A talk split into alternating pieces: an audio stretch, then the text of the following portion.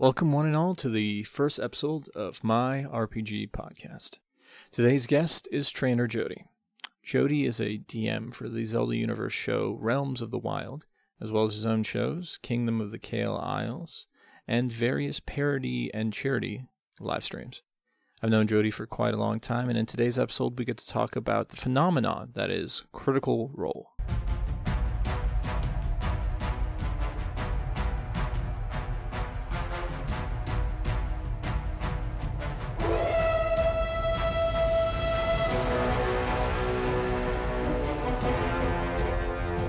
Welcome, one and all, to my RPG podcast. Here we are with episode one, and I've brought along a good friend of mine, Trainer Jodie. Jodie, please introduce yourself. Hello, uh, my name is Trainer Jodie. Uh, I do various things on the internet. Uh, probably the thing I do most often is I run uh, RPGs. I run D and. I run an open legend game for Zelda Universe, uh, and uh, I do uh, parody games. Uh, I've organized charity uh, events. Uh, so RPGs are a really huge influence in my life. That's fantastic. All right, so the first episode has a little bit of a premise here. We're going to talk about kind of the mammoth that is all RPG uh, online shows that is Critical Role. But kind of before we begin there, I'd like to do a little bit of a, of a, a kind of background into my guest and then a little primer in. So, Jodie, first off, when did you start playing RPGs? Uh, depending on your definition, uh, I've been playing. Uh, I, I was a huge video gamer when I was a kid. Uh, and the first games that I really got into were RPGs across the board Final Fantasy, uh, Secret of Mana, Chrono Trigger, you know, all that stuff. Uh, that's what I grew up on.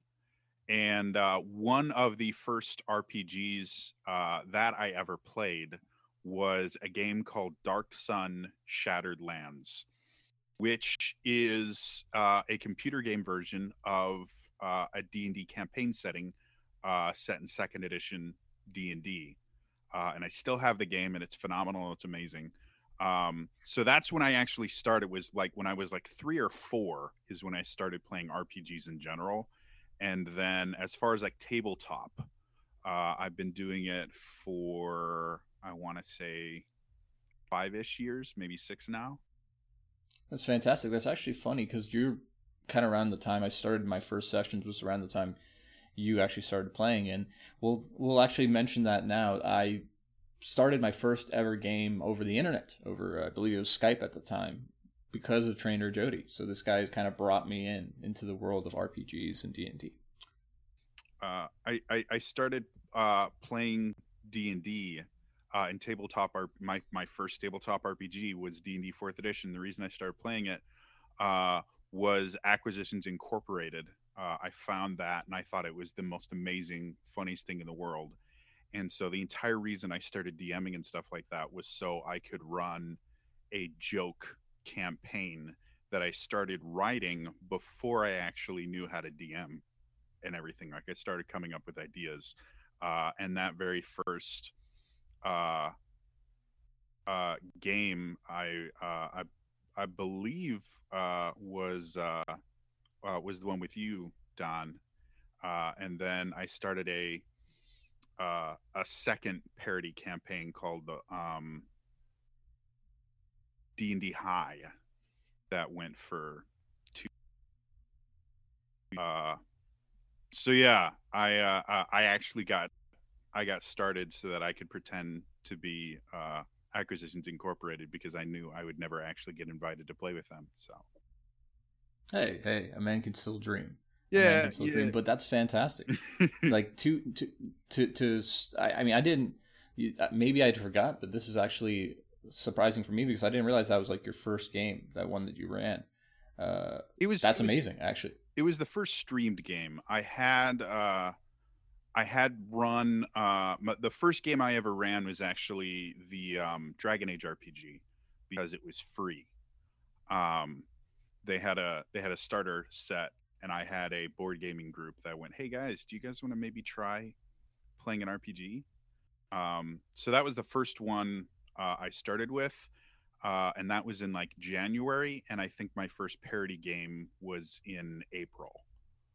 So I had been I had been DMing for a total of like four months by the time I ran my first parody game. So wow, that's awesome. So now, kind of moving into what our subject is, you can't talk about RPGs in the 21st century without have at least having a some sort of nod to the fact that now kind of Twitch live streaming RPGs has become a big hit. And you can't talk about Twitch or live streaming RPGs without talking about kind of maybe not the first, but definitely the biggest. That is Critical Role. So um, you and I can kind of prime people into what exactly is Critical Role. You want to start with that, Jodie? Sure. Uh, Critical Role is where a bunch of nerdy ass voice actors get together and play Dungeons and Dragons, uh, and let us watch them play it uh, on Twitch. And um, it's uh, currently the most popular uh, regular RPG show on Twitch. Uh, they actually hit. they were they were getting like thirty thousand concurrent viewers regularly. Their new season just started up. They hit like 92 or 93,000 concurrent viewers for their new season. Like they are they are phenomenon. Um and uh, it's getting to the point where you really can't throw a rock uh without hitting a critter somewhere. So well, that's actually uh, w- one of the funniest things because you know one of my not the inspiration to play D&D because I, I was playing D&D before Critical Role began, but kind of one of the cam- straws that broke the camel's back, as they say, is watching Critical Role, watching Matt Mercer and company play, and eventually being a player and being like, you know what, I'll try this D&D thing. And my kind of connection, my story to it all is it was my first ever San Diego Comic Con.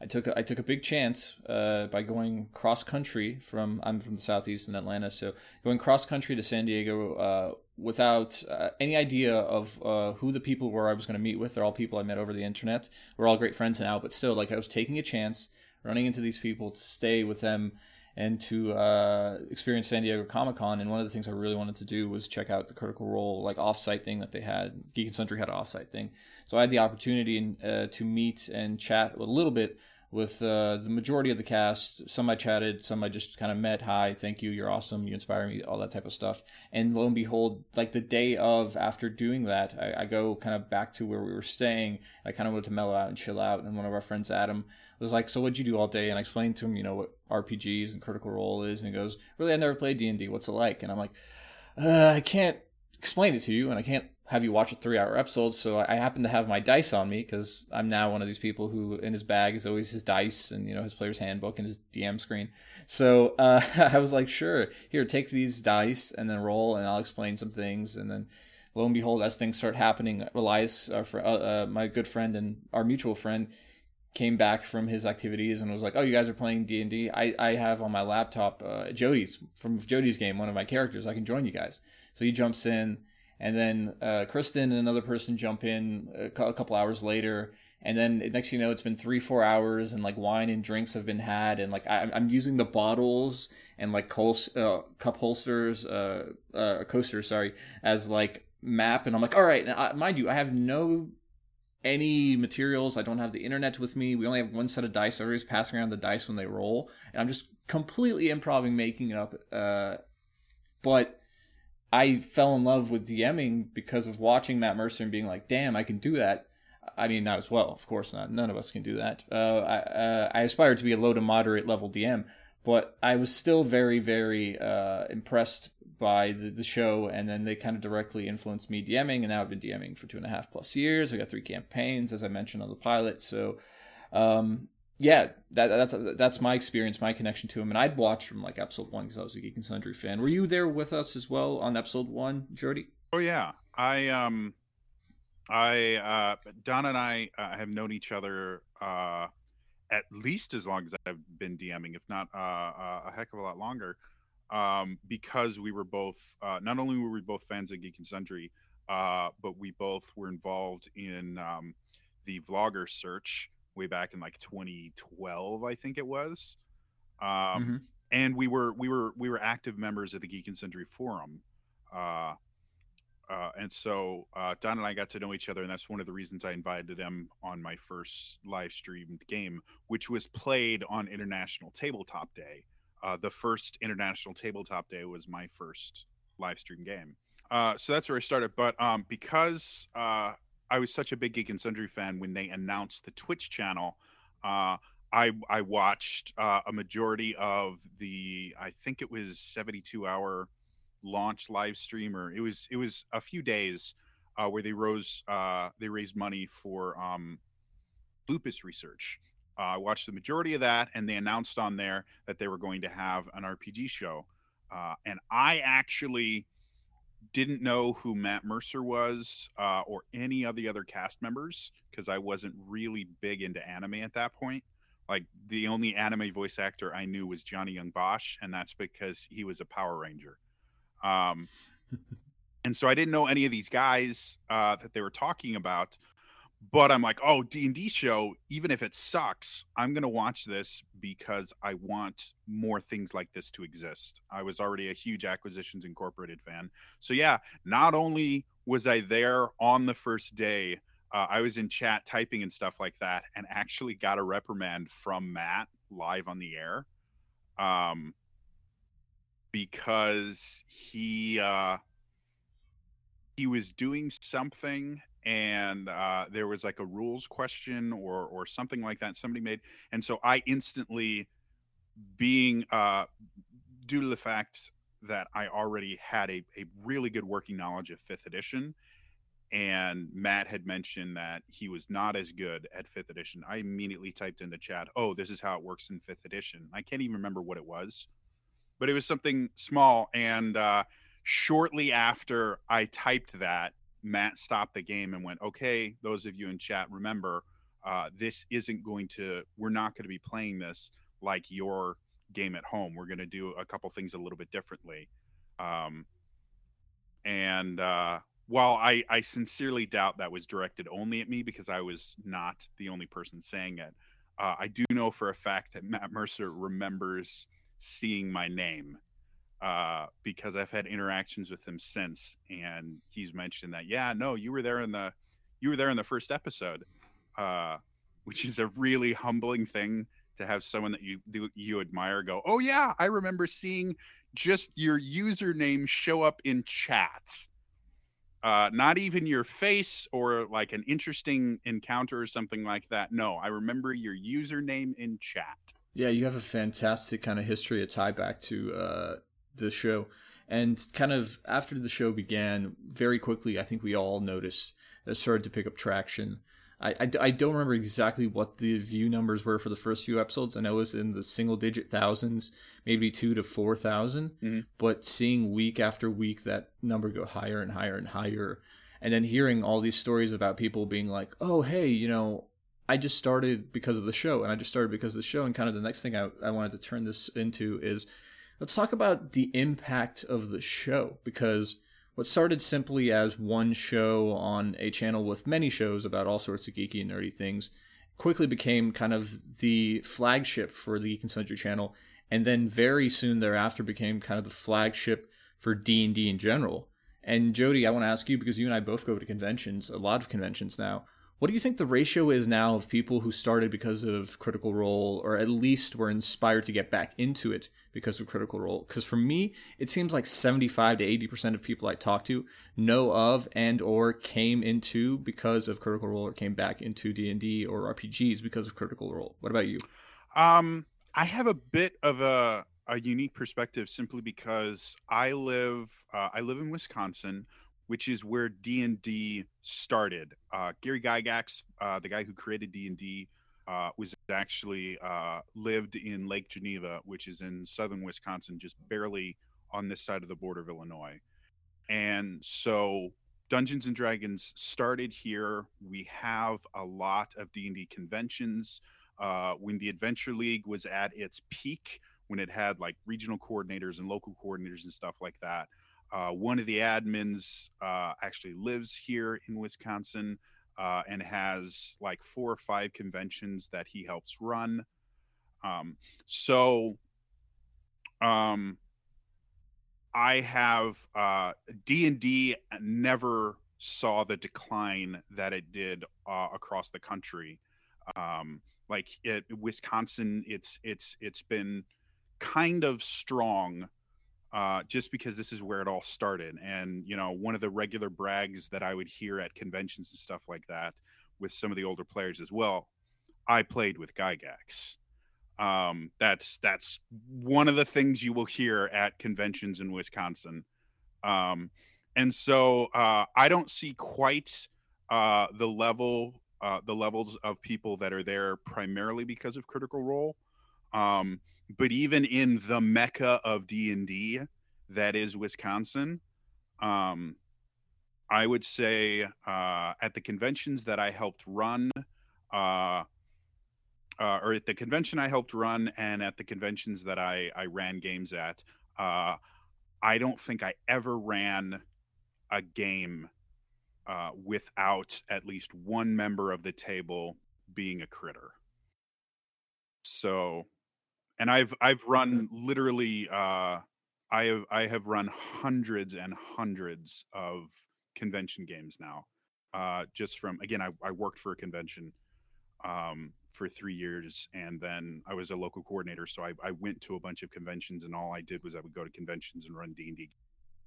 So yeah, it is uh, it is it is a phenomenon, uh, and it's uh, the longer the show has been on, the more the ratio of people that I've seen not only showing up to conventions but to like gaming stores and stuff like that going, "Oh, I saw Critical Role and I wanted to I wanted to maybe try playing."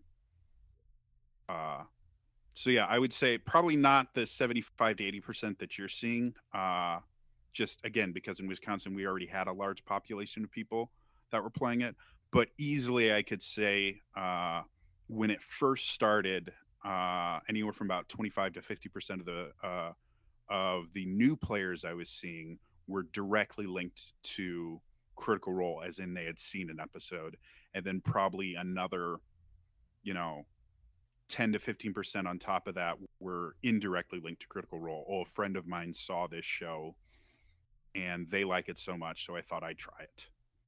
Yeah, and I think part of why my number is so high comes from uh, another aspect I wanted to talk about is this kind of new wave of RPG players that are coming out because of D and D or have been renewed by D and D's uh, and Critical Role in particular kind of rise in the past few years.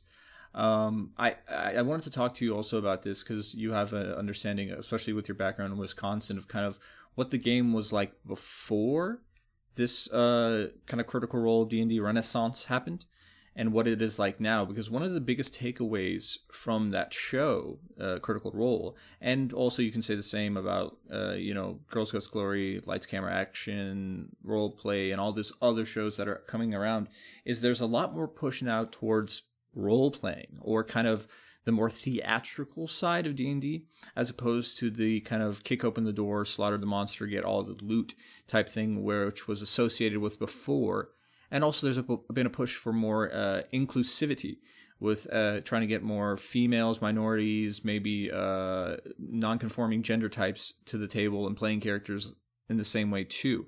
So, have you noticed that as well, Jodie, out there? Oh, definitely, definitely, definitely. Um, uh, I I can't remember who it was. It was either Jeremy Crawford or Mike Mearls. Uh, it, who, if if you don't know those names, uh, they work for uh, Wizards of the Coast on the Dungeons and Dragons team. Jeremy Crawford uh, is the the rules guy. He writes sage advice, and any any opinion he gives on rules, like people ask him questions on rules, they're considered uh, I guess you could call it canon. They're considered official Wizards of the Coast rule and rules and stuff like that. So he's the major rules guy.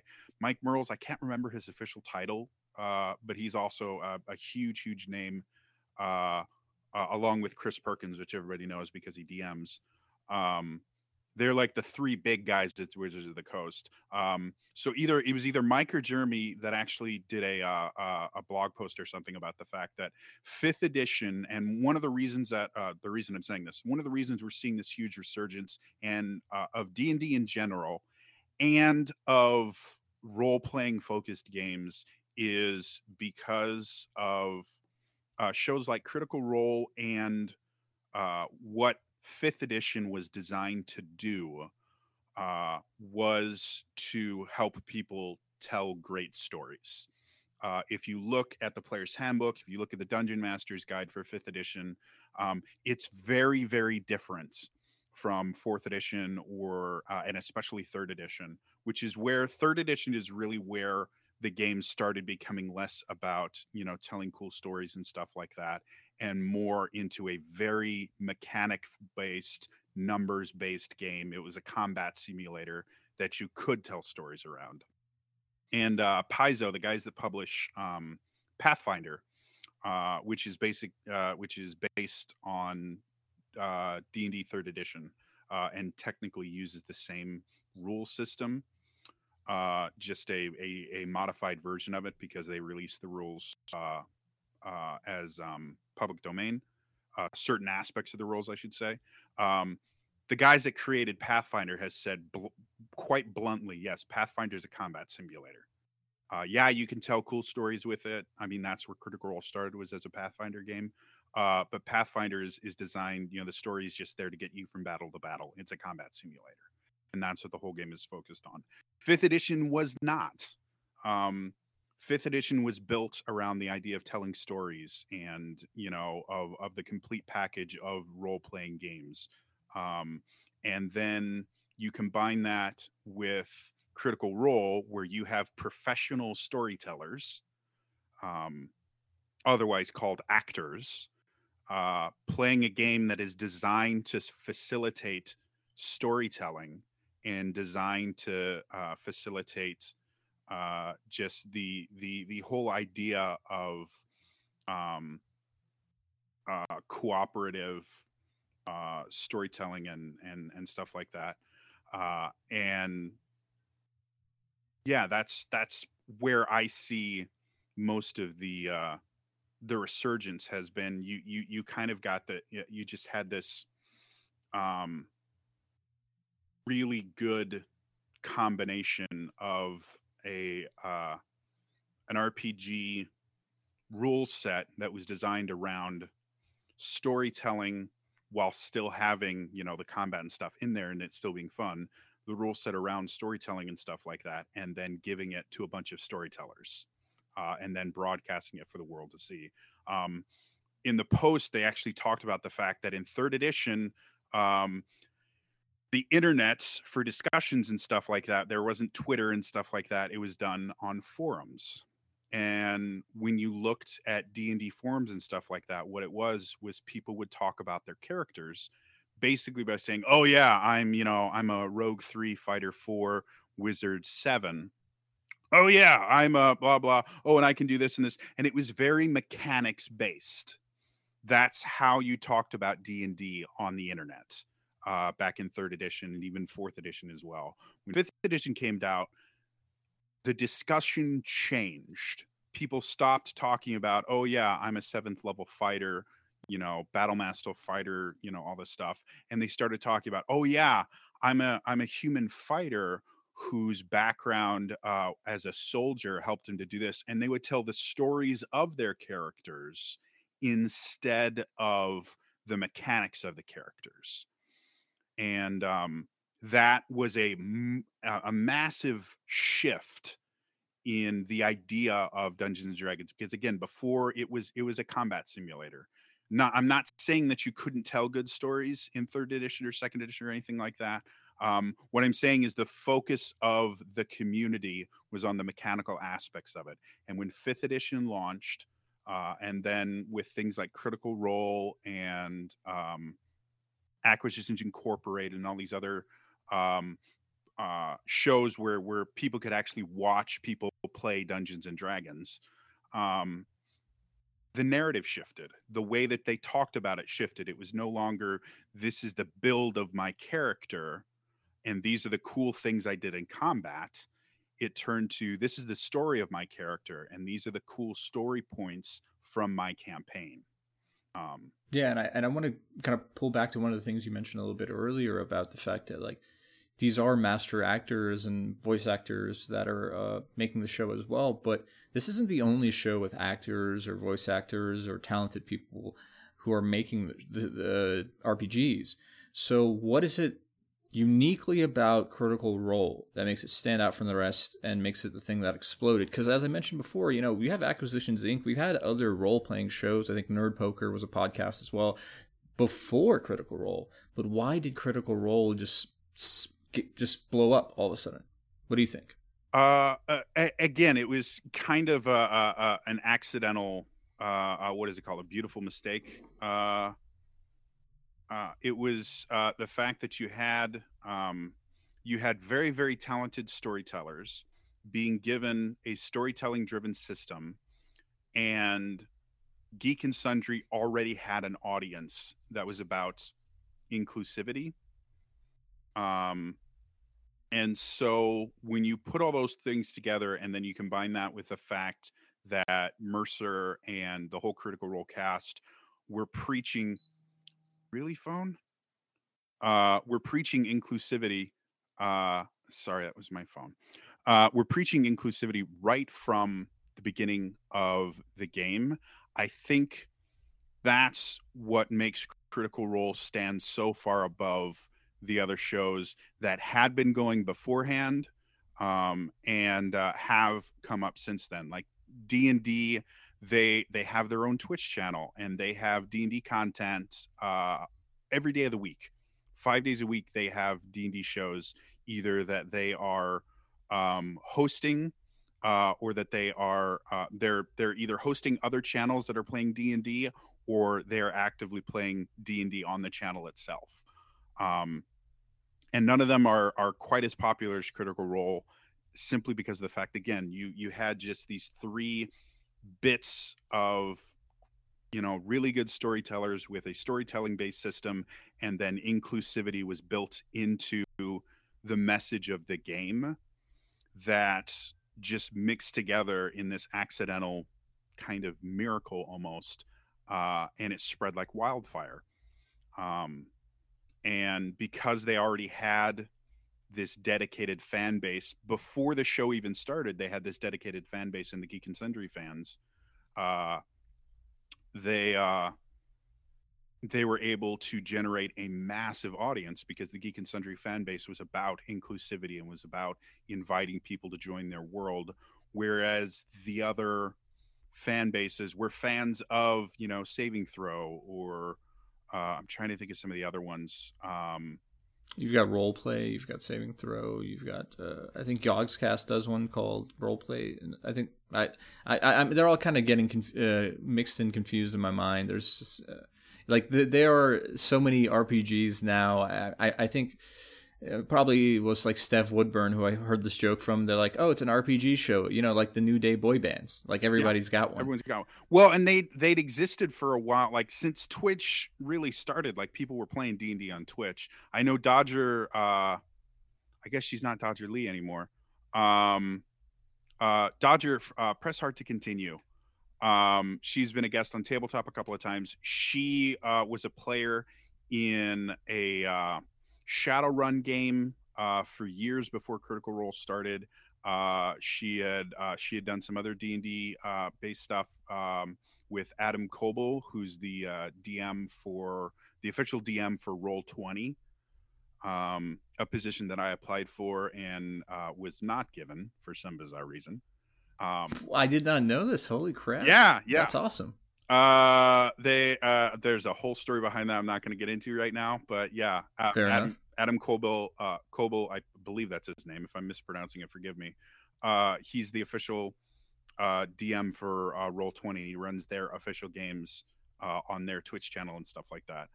And um, yeah, so I mean the the the games that existed for a long time on Twitch and stuff like that. Again, it was just that that combination of storytellers plus professional storytellers plus good system plus inclusive community that turned it into what it is today like if you were missing any one of those three things critical role would not uh, to be blunt i'm going to say critical role would not exist um, it would have floundered. Geek and Sundry would have uh, canceled it, or the cast themselves would have decided just this this isn't for us because it never uh, would have gone anywhere um, if you were missing any one of those three pieces. Um, so I, th- I I think that's the biggest reason why Critical Role is now at the top of the mountain. Um, and and this is not to say you know not to discredit the massive amount of work that you know Geek and Sundry has done or that Matt and the cast has done and everything like that. Um, but as with you know the entertainment industry in general, um, a huge aspect of whether or not you make it is based on uh, things that you have no control over. Uh, and I, I think that kind of happened with Critical Role is they just they captured lightning in a bottle, uh, purely on accident. Uh, and I don't think anyone, I don't think Felicia knew when she first talked to Ashley Johnson about it. I don't think Matt or any of the cast knew that this is what was going to happen.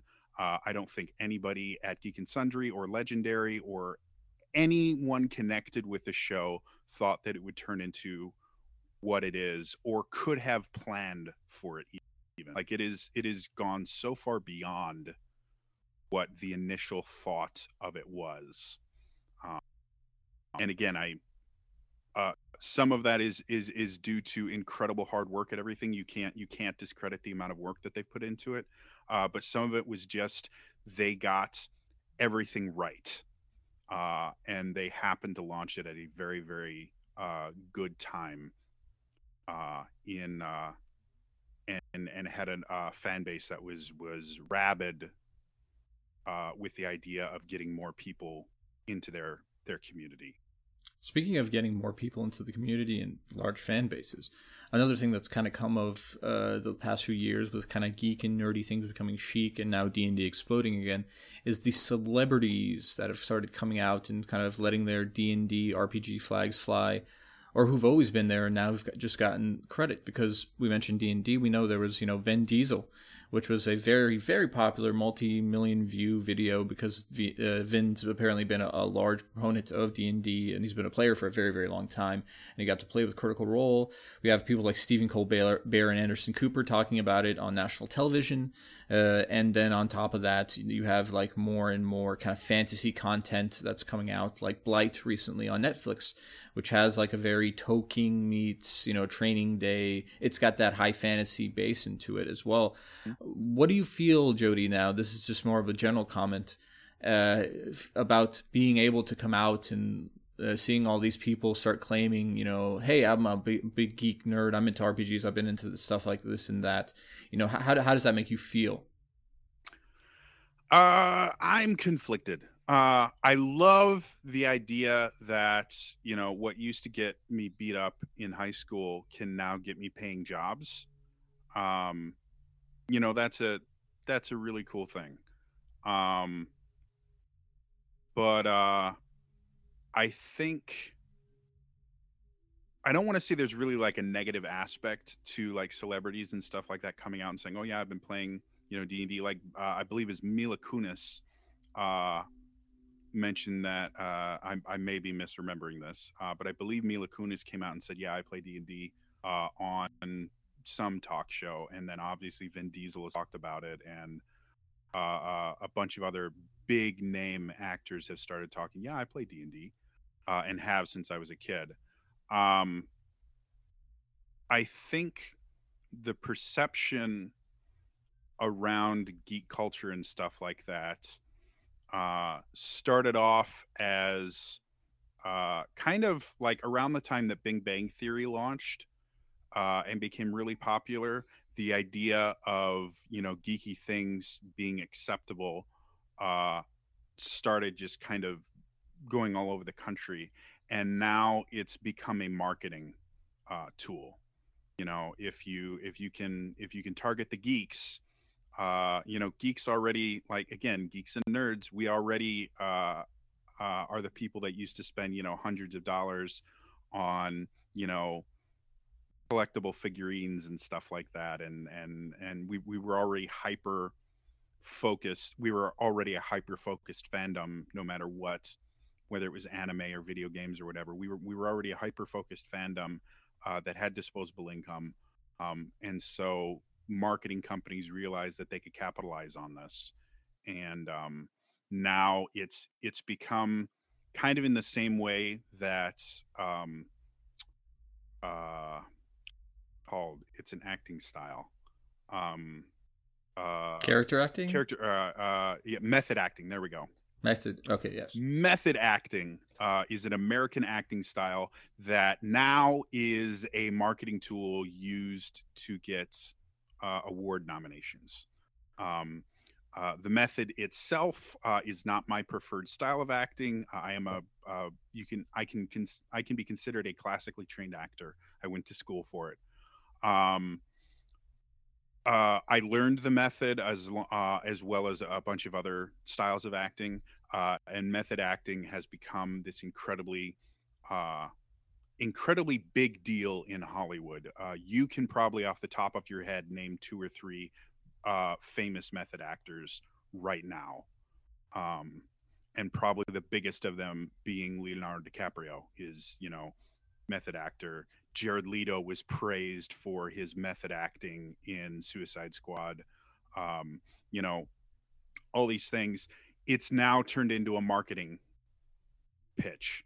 Is is what it is. Oh yes, we have method actors in this movie, and the same has has started sort of kind of become true about you know geeky things and like D and D and stuff like that. Oh yes, I play D and D. Marketing, marketing, marketing um, so that they can target the geek market because again we are a very we are an under uh, we are an under targeted market uh, that they now realize uh, has a lot of market potential. So it's uh, uh, uh, you know again very long-winded answer to your very simple question of i think there's good and bad aspects to it. Um, but part of me is a little bit sad to see it uh, and this is this is how everything works in hollywood and the entertainment industry in general and in you know economics in general is as soon as somebody figures out they can make money off of something they will. Um yes and and and i and i agree with you there uh, but i will kind of take the other side of this argument. I i will say that I, I think there's always going to be a bit of uh, gatekeeping that's had by anything, especially something like uh, a nerdy geeky thing like role playing games, which has been kind of poo pooed upon, and there was a whole great satanic scare of decades past and things like that.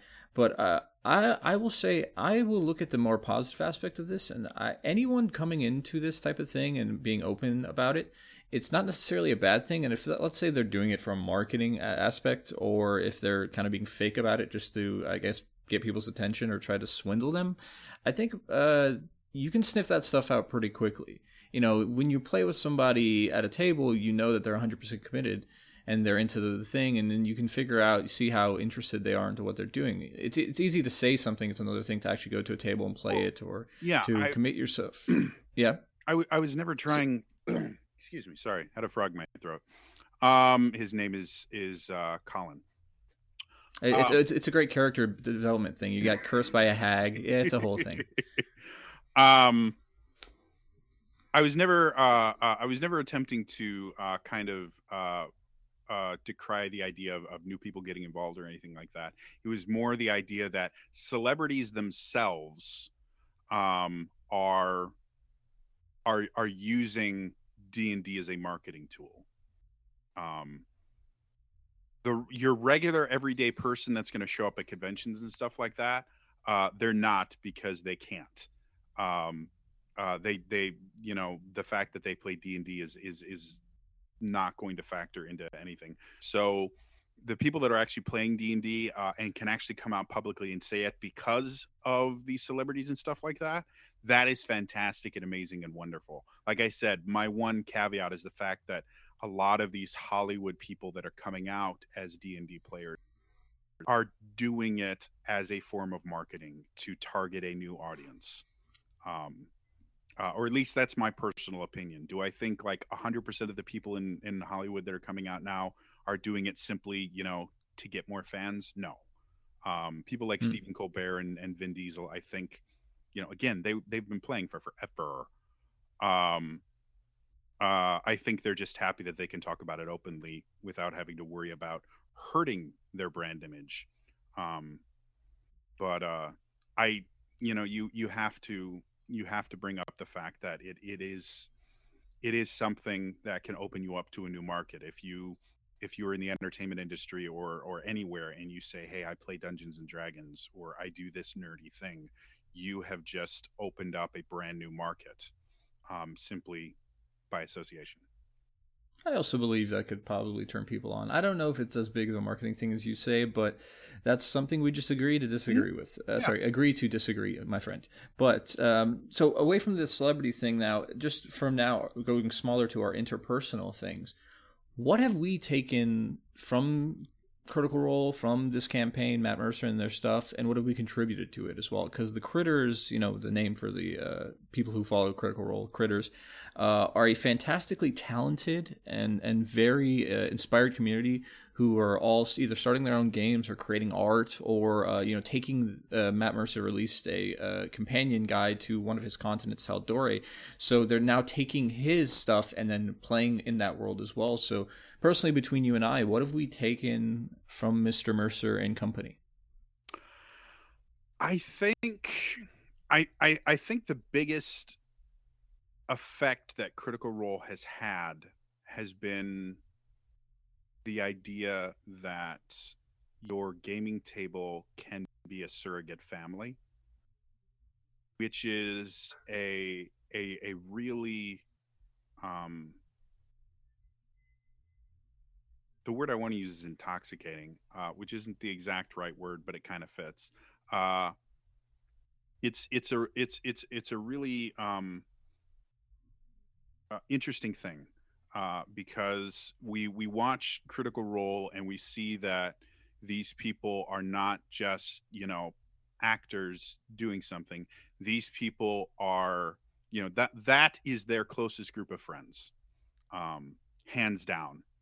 Uh, and you can see it in the way that they interact and you can see it in the way that they interact on camera and off camera and you know all these things like that is they are family and uh I think that's been the biggest uh, impact is this idea that your your your gaming table can be a family. Your your gaming table can be as close as blood uh, for you, and um, and we're seeing it over and over and over again with people starting up uh, games in you know Tal'Dorei, uh, with people that started playing uh, D and D because of Critical Role um, for two years, uh, I ran a 48 hour D&D live stream for Extra Life uh, because of Critical Role. Like I, I, started doing it for Critical Role. We'd raised over the two years, we raised over $7,000 for Extra Life. Um, and uh, there were games that started because of that, simply because critters got involved. Geek and Sundry is nice enough to, you know, broadcast the uh, uh, the announcement videos I made about the 48 hour live stream during Critical Role. Um, and uh, yeah, you're you're you're seeing it over and over again everywhere that people are forming these really really close, almost familial bonds with the people that they play these games with. Yeah, and for me, I, I, think it comes down to, I think Critical Role has informed uh, a lot of the ways I role play. I think I'm more of the friend than the adversarial DM because of kind of how Matt Mercer always wants to enable. I think uh, I think the DM or GM should always serve the party, should serve the campaign. Uh, I, don't I, I, I don't think that uh, this is something that's unique to Matt Mercer. I'm sure he's not the first person in the world to have this perspective, kind of being the figurehead that he is now for this new wave of D and D. He's kind of taught a lot of DMs to kind of open up, uh, maybe not being so strict to the rules, and kind of open up to allowing players to kind of rule of cool it or let the story being the driver and things like that. So I think that's one of the things I've taken from this game is kind of that perspective as well. I've also been really, really uh, excited to see the what the, the, sort of diversity that they have. It's not you know, it, it was when it started. Uh, there was, I think, uh, uh, Orion Acaba, who I think was like Puerto Rican background. You had three girls on there. You had Laura, you had Marisha, and you had Ashley. Um, so that in and of itself was uh, a, a, kind of change up from the stereotypical view of what Dungeons and Dragons and role playing games were like. So I was so happy to see that. And that's something I actually pushed for in a lot of my, my games. I, I'm blessed to have had a Sunday game with three girls and one guy yeah, and I'm pretty, which is, you know, not many people can say that. And I've had, you know, multiple females in my other games and things like that. And I have diversity of race and I have diversity of uh, uh, sexual preferences and things like that as well. I'm so happy to have that. And I think Critical Role was a great beacon and a bastion for those things. And I think one of the, the small things, but I think it's it's it's big when you talk about the grand scheme of RPGs. I think for the rest of uh, known humanity, as long as we keep playing RPGs, I think the phrase "How do you want to do this?" is going to become a staple of running games. Well, and the phrase "How do you want to do this?" really encapsulates exactly what you just said. Um, as as as crazy as it sounds, um, because it's it literally is the DM giving control of the game over to the player to narrate and DM for, you know, 10 to 15 seconds. They get they get absolute control over the story for a little bit so that their character can feel really cool as a reward for doing something. Um and uh yeah, it's it's again, it's it's become a rallying cry for the critters themselves.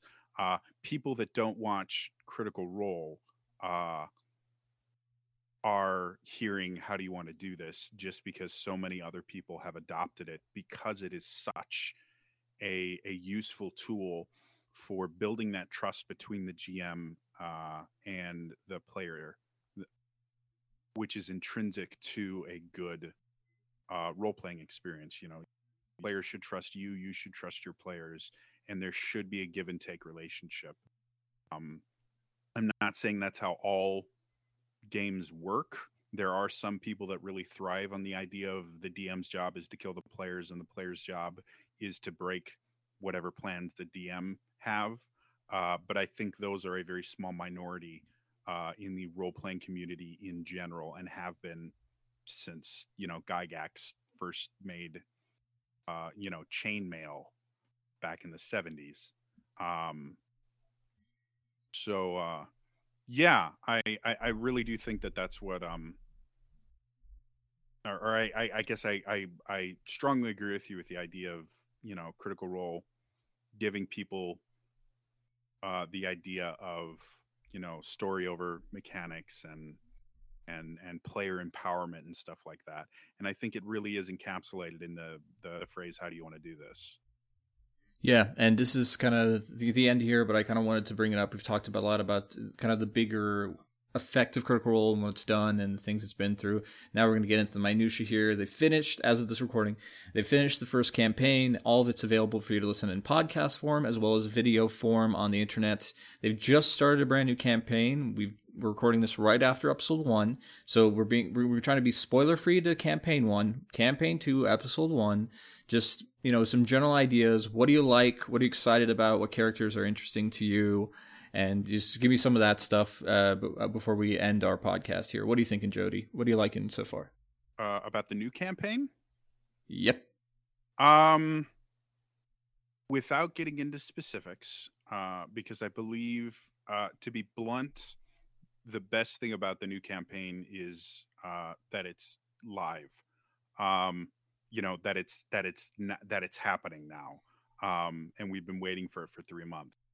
Um, and the best introduction to it is to watch the first episode. Like the first episode was so well done, as far as uh, I mean, it, uh, you could use it as a master class into how to start a campaign, how to introduce characters, how to give them a motivation to actually work together despite the fact that in universe the characters don't know each other or, or not all of them will know each other um, it was it was brilliantly done um, the uh, again without going into specifics the way that the characters were, very gradually introduced uh, and then were given a reason to work together that didn't feel forced.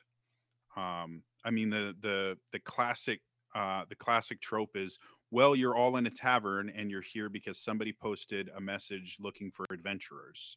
Um, that's that started so many D and D games, and technically, the first episode uh, started in a tavern. Yeah, I thought that was a very tongue-in-cheek thing of Mercer to do because he's very. I've seen him talk about his DM tips and tricks and talks about like trying to break that starting in the tavern thing, but here he does acknowledging the the trope itself, acknowledging the history of D and D itself on his first uh, official uh, campaign session of this new campaign is by even going like, here's the tavern, there's the notice board, here's all those tropes you come to expect and see. As as it's a clever nod. I like it from a storytelling standpoint.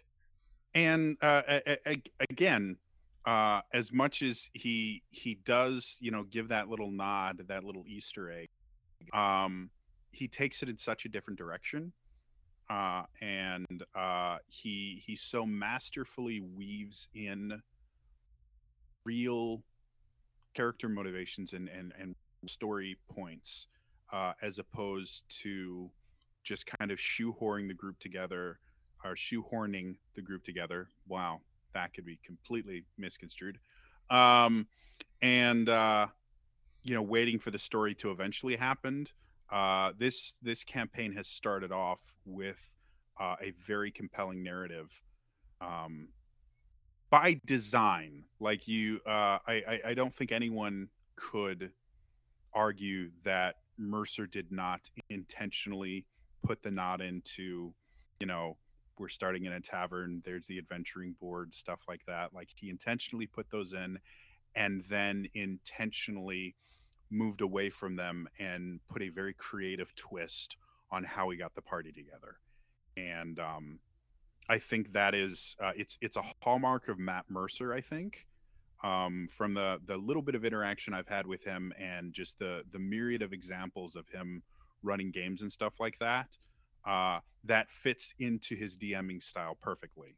Like he is very much the person that will take a trope and then just kind of twist it or you know started as a uh, started at a base point and then create off of it something very very unique.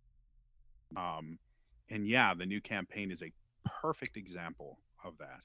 And all the new characters again um, are really, really good examples of uh, creative ways to build uh, staples because they they do have some very very staple characters in there and again i'm not going to get into specifics um, but they they have some very traditional D&D characters, one in particular that is so unique and so different from kind of the established version of that character class um, while still while still keeping within the class itself uh, and i love that about the new campaign. I really think we're going to see over and over and over again uh, them having nods and references to classic D and D and stuff like that. Because again, Matt has been playing since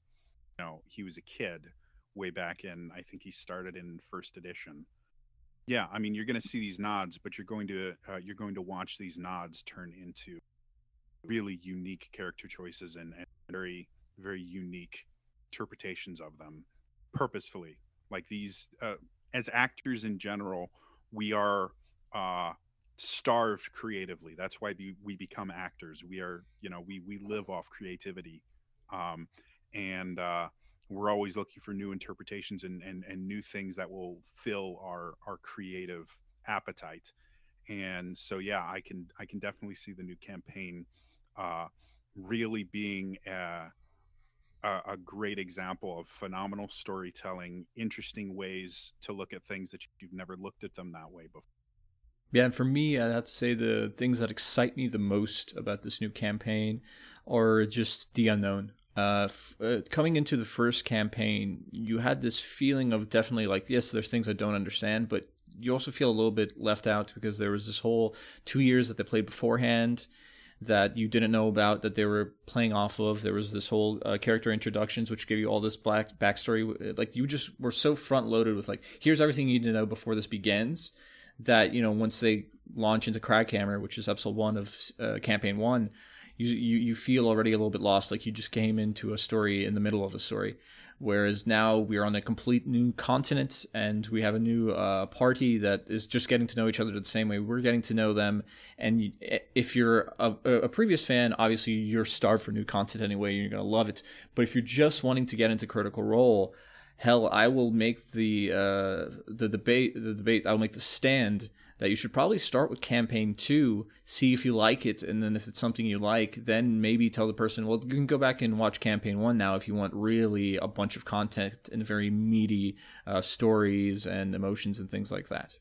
I would even go farther as to say, if you are interested in D and D, start with campaign two, episode one, because again, it's it's a beautiful masterclass of um, this is what a beginning campaign uh, can be, and uh, I know there will there will be people that'll be like, well, no, you know, don't set your expectations for your campaigns to be critical role because they're not going to be. I I disagree with that statement entirely. I think uh, as much as yes, they are professional storytellers, um, and because of that, they they have a leg up on just your average everyday person. I think if if you want a critical role kind of campaign, uh, especially one that that feels kind of like uh, uh, campaign two, uh, you can. And uh, if you want if you want to see D and D at its best, start with campaign two, um, because it it really is a phenomenal introduction to D and D. It's a phenomenal introduction to role playing in general uh, and it's a phenomenal introduction to storytelling and creative, co- uh, collaborative storytelling. Yep, and uh, I guess we'll just finish it off with uh, any last words you want to say, Jodie. Any uh, things you want to pimp out and promote, because I know you're a very busy man on the internet, especially in the world of RPGs. So uh, why don't you tell everyone listening to how they can get into contact with you or watch some of the stuff you create? Um if you ever have questions, comments, concerns, or anything like that, uh, Twitter is the absolute best place to find me. I'm at Trainer Jodie there. Um, I'm I'm Trainer Jodie everywhere, um, but Twitter, uh, my DMs are open. So uh, if you ever have a question that you want answered, uh, I am more than happy to wax poetic about D and D for hours upon hours, as Don will tell you. Um, so uh, that's the best place if you want to contact me and that's also where i i generally tend to announce most of the stuff that i do as well. Um, if you want to see actual role playing uh, wednesday nights at nine o'clock um, i run two different campaigns on alternating weeks. One's called the kingdom of the Kael Isles which is a custom uh, campaign that is reaching the end of their first sto- uh, story arc uh, within the next couple uh, of sessions here and then uh, not this Wednesday, but next Wednesday, I will be starting a brand new campaign called "The Legend of the," uh, um, which is set kind of in a similar way to Campaign Two of Critical Role. It's set on the same world in the same universe, uh, but on a different continent. Um, as my other campaign, and like I said, those run basically every other week. Uh, and then um, uh, every other Saturday on uh, the Zelda Universe Twitch channel, uh, twitch.tv slash Zelda Universe. Um, you can see me run an open legend game set in the world of in a a customized version of the world of Breath of the Wild, um, with a phenomenal cast, um, including uh, Don was uh, was our first guest star on the show, uh, and he did a he did a great great job. Um, so uh, yeah, those are those are where you can find me. Twitch.tv slash Trainer Jodie is my personal channel. Uh, and again, Wednesday nights are my D and D nights, and then every other Saturday on Zelda Universe. TV slash Zelda Universe, and then again Twitter. Yeah, and you should definitely check out uh, the Zelda RPG show that he's running over there at Zelda Universe. I think it's really fantastic, and it's a different system actually than D and D. It's uh, Open Legend, which is really really cool as well. And for anybody obviously who's listening who wants to contact me, my Twitter is at classy underscore Don. Uh, give me a shout, any questions or concerns over there. And uh, thank you very much for listening to my RPG podcast, and I'll see you at the table.